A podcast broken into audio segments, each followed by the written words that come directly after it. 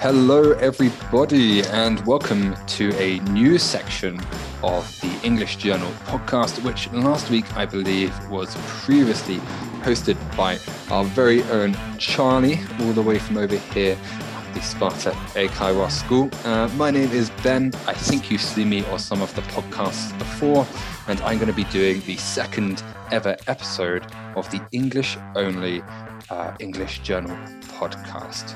And we're going to be looking at the new edition of the English Journal this time round.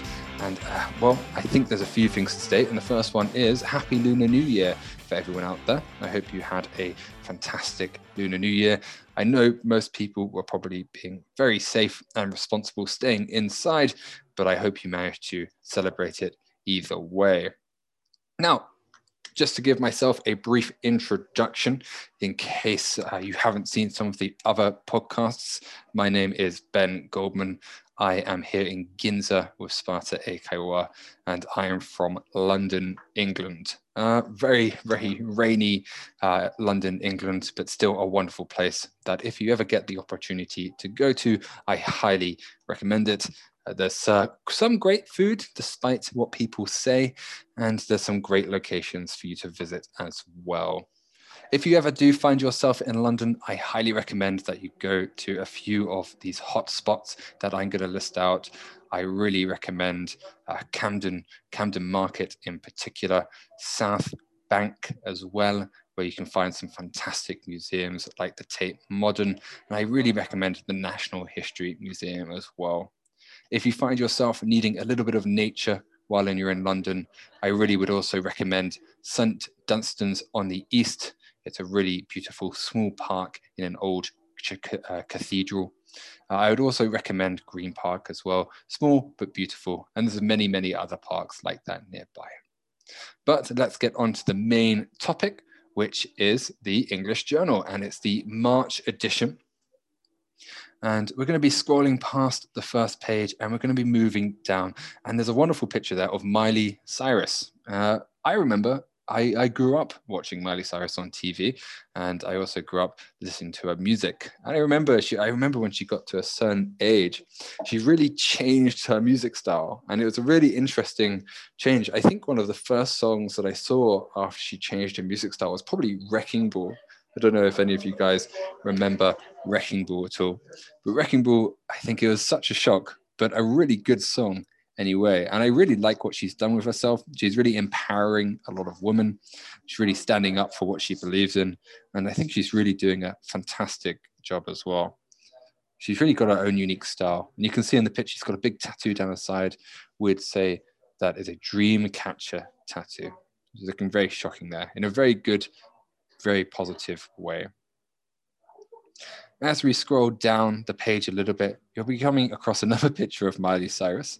Oh, she's in a very interesting outfit. I think this is more common now, and she really started, I think, pioneered these types of outfits, and they're very kind of grab your attention, very interesting. This is obviously a very sparkly outfit, and it really is kind of its own art, right? You see a lot more artists, you know, especially musicians, when they do their live shows, really put a lot of work and effort and art into what they're wearing and how they look. So I think this is a really interesting piece, probably a really interesting talking point as well. And I think there's a few artists similar to Miley Cyrus has done this, and, and one of them would be Lady Gaga as well. I know she doesn't perform as much as she used to, but she's uh, definitely Uh, famous for some of these similar kind of outfits as well in the past. And I'm not sure what Miley Cyrus is performing there, but it really looks like a uh, fantastic show. I wish I could have gone. So really, really nice, really fantastic. If we scroll down a bit more to the next page, page eight, we're going to be seeing a little bit about the uh, Daruma doll. Wow. So, I mean, I don't know much about Daruma doll. As I said, I'm from London. I've only lived in Japan for two years, which maybe is quite a long time. But I know they're part of Japanese history, and they're like these bearded little dolls, and they're often displayed by shrines. And I know that you have to use them for wishes, I think. And hopefully if you paint them, I think the wishes come true. I'm not so sure. You might have to tell me in the comments, because I might need you guys to teach me a little bit about uh, Daruma doll, uh, dolls. Um, So yeah, if you can, please teach me about them. Tell me a bit of information about them and uh, help me out, because I need to learn about this culture. It's very, very interesting to me. Very, very interesting to me. But it looks really fantastic as well. So there's some more. Wow, that's a really fantastic picture of some dromedary down there. There's a lot of them. There's some really big ones. Really, really big ones. That's really fantastic. Look at that. Amazing. So many different colors. Green, black, orange, red, gold. Very nice. White, uh, a yellow, orangey color. Some pinks as well. Very, very cute. Very, very cute indeed. Okay. So next we're going down to a movie review. This movie review is on page ten. Uh, it's called King of Thieves. King of Thieves, uh, fantastic story. If you haven't watched it before, um, I would recommend giving it a bit of a watch as well. I don't know if it performed that well on IMDb.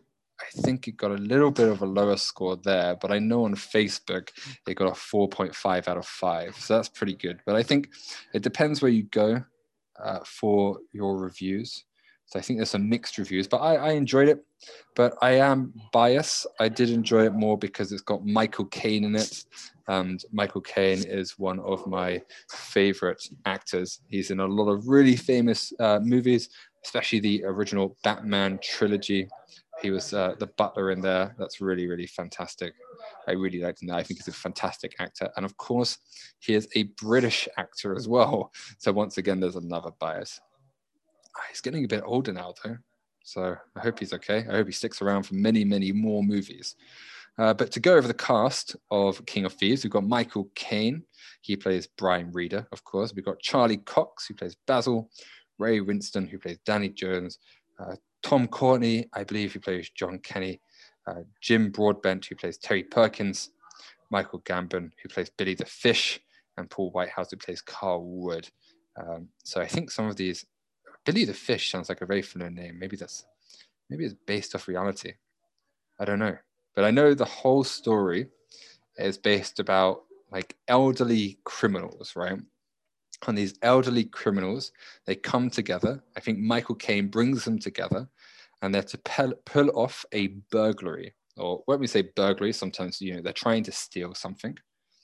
And they're trying to steal something from a place called Hatton Garden Safe Deposit, which is in London. So it's uh, pretty interesting. And so if you're going to watch it, no, it's about stealing. It's about crime. It's like a crime drama. And uh, yeah, it should be... should be an interesting watch. Should be good for practicing your English as well. So I hope you enjoyed it. If you do, give it a go. As we go down again to page eleven, we've got some more uh, artistic music recommendations. Uh, this month's album is Kid Crow. Kid Crow, actually, very good, I think. But then again, I think everything's very good, apparently. But very, very nice. And of course, in the number one spot, we've got Billie Eilish. Not surprised at all. She's obviously really blown up, uh, become really, really popular all over the globe in the last couple of years. Uh, so yeah, Everything I Wanted by Billie Eilish in the number one spot right there. And on the next page down, page twelve, we've got a little uh, call back to George Orwell's book in nineteen eighty-four. Uh, which was published in nineteen forty-nine, which is quite funny. It's very similar, just swapped around. Um, and it's got a line there called Big Brother is watching you. There's also a T V show called Big Brother, and that whole name comes from this book. This book is a fantastic book. I know I've said a lot of things so far are very good, but this nineteen eighty-four is probably my favorite book. I can say something's not great, though. I would not recommend the movie. The movie is not very good, but the book is fantastic. And I really remember the emotions I felt when I was first reading this book, nineteen eighty-four. It's really, you know, a dark book, but they try and put some hope in there. It really plays with your emotions, and it really makes you think about the world, and it really challenges your way of thinking and your worldview. And it's almost relatable, especially in this modern age with how politi- politics are. It's really, really relatable. So I would, I would really urge you to read it. You know, it's an older book, as you can see. It's, it was published in nineteen forty-nine. I think George Orwell finished writing it in nineteen forty-eight, though. And um, you can probably find it in most of your libraries. It's a very famous, famous book. And there's some really famous sayings in there, and you can see in the title some really famous, famous sayings that you see everywhere. And Big Brother is one of them. War is peace, freedom is slavery, ignorance is strength, right? These are all famous sayings that really, really tie in to modern day society and how a lot of people think. And I think there's a statement here that's very, very true. And that's who controls the past controls the future. Who controls the present controls the past. And that's definitely true. You know, those who control the present have influence over everyone. And when you have influence over everyone, you can change the way people think, and you can change the pe- way people learn and what they read. And I think that's a really powerful statement to make, because it has so much meaning to different societies and how different countries are. And it's it's almost a warning, a warning in the direction not to go in the future. Uh, so if you are interested in that kind of dystopian uh, book, uh, you know, which is dark, but has some hope in there and plays with your emotion, I would really recommend this book. It's, as I said, it's my favorite book, nineteen eighty-four, uh, by George Orwell. It's fantastic, really, really fantastic. Going on down to the next page, we've got uh, page fourteen, which is London Stories. Uh, there's a lot of uh, interesting stories on this page. Uh, one is about the Tate Modern, which, as I mentioned before, is a fantastic art museum. And don't forget, all art museums in London, or all museums, not just art museums, all museums in London are completely free. So if you ever go to London, don't worry about paying to go to a museum. Uh, it comes out of our taxes, so don't worry at all. Every museum in the whole of London is free. So you can go in, you can enjoy yourself, you don't have to worry about it. If you're looking for a cheap time in London, that's great. You've got free museums, free parks, and you can go and grab something to eat in the evening. So really, really great.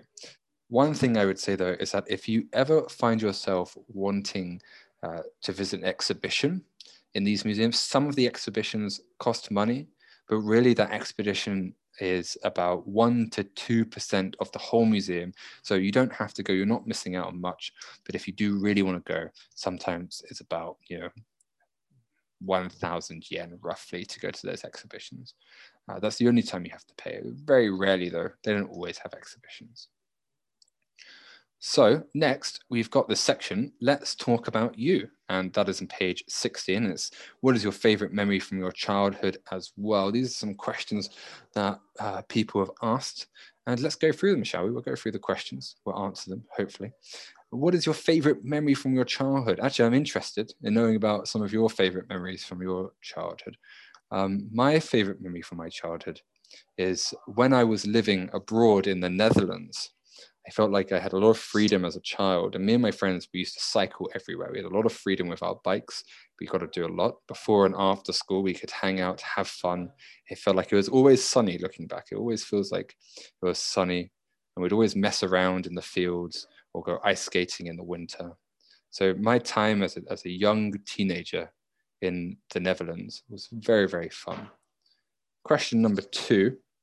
What was your earliest memory? Oh, that's a really hard question, because what is, you know, what is an early memory, and what is me remembering look, me looking at a picture of me when I was younger? And I'd say my my earliest memory is probably me in France as a kid, and it's not a good memory, it's a bad memory. Unfortunately, I think you're more likely to remember bad memories. Um, I think they stick with you longer. And I remember I was very, very young. I couldn't swim, and I fell into a swimming pool in our house. And I was very, very lucky, though. After being underwater for a couple of minutes, my uncle, he dived in and he pulled me out of the water. And I remember it very clearly.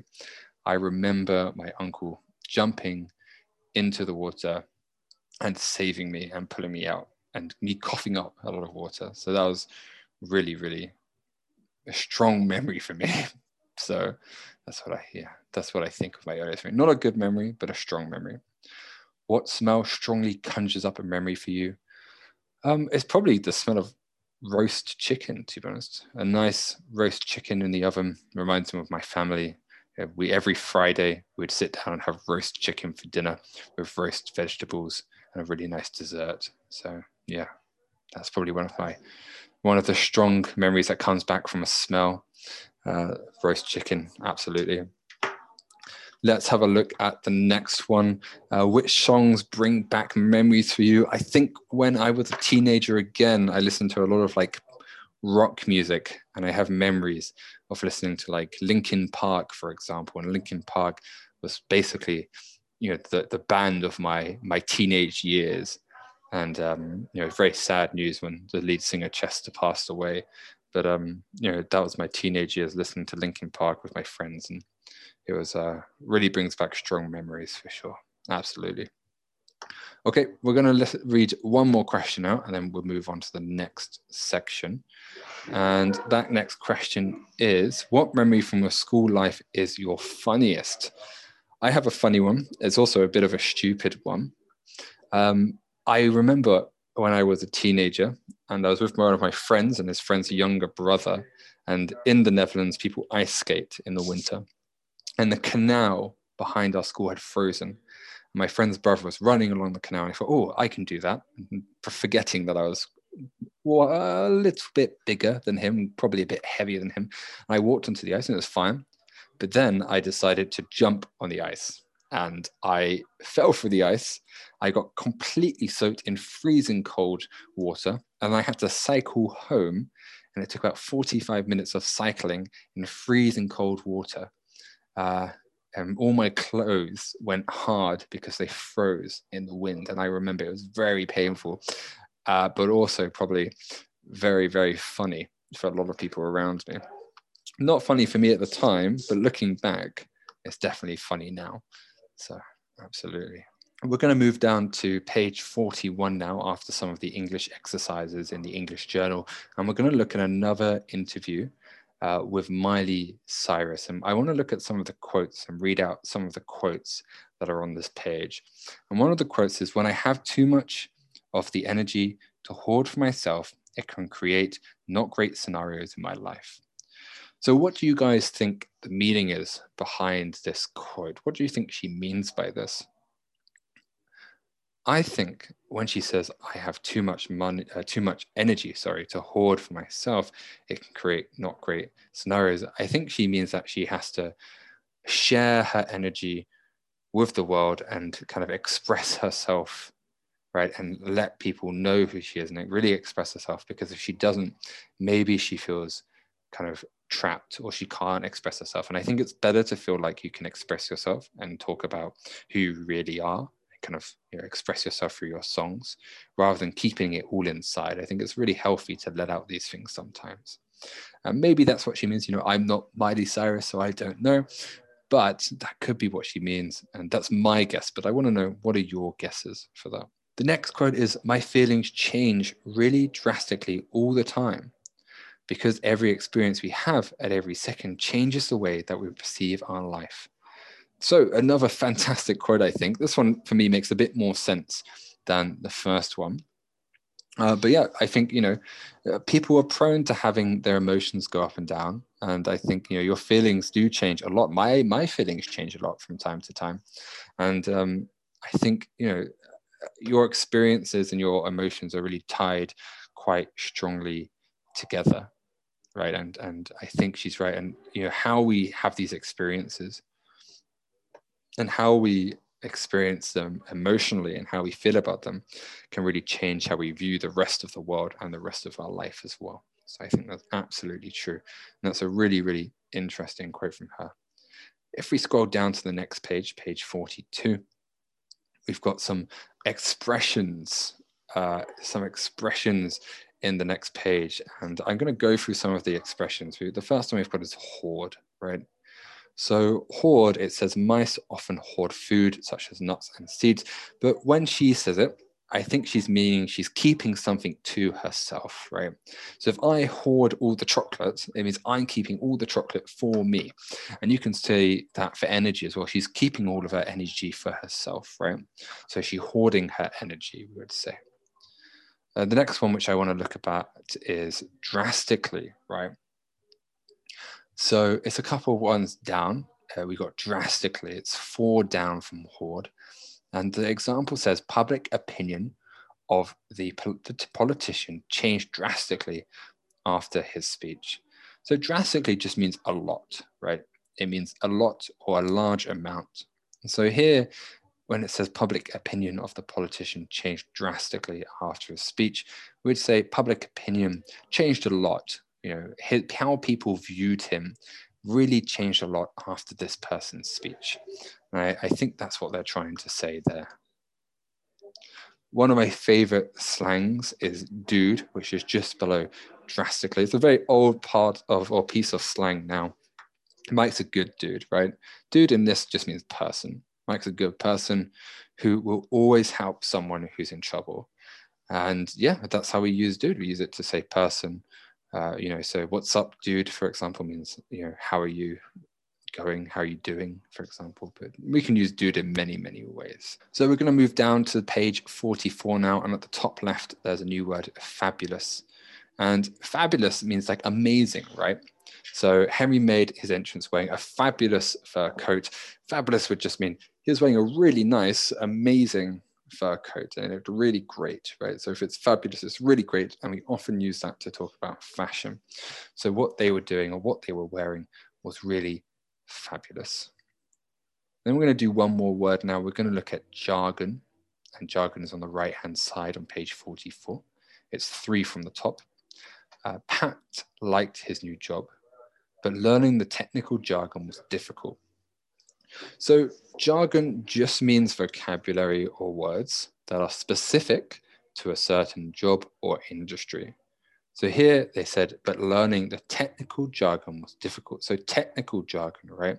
So technical words, technical vocabulary. And there's lots of different jargon for lots of different types of jobs. So when I used to work in London, for example, we had jargon to talk about presentations and PowerPoints.